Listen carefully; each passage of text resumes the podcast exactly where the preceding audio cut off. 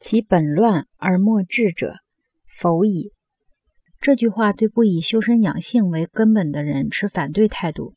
如果修身养性这个根本被扰乱了，想要治理好家庭、家族、国家和天下是不可能的。《吕氏春秋》中有云：“食可破也，而不可夺其坚；丹可磨也，而不可夺其赤。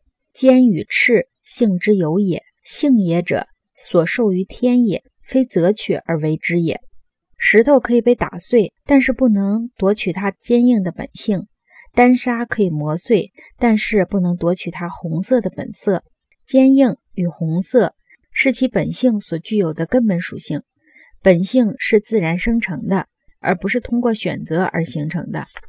每个人的才能都不一样，难以用一个标准衡量，尺有所短，寸有所长。一个行业中的优秀人才未必是另一个领域中的行家。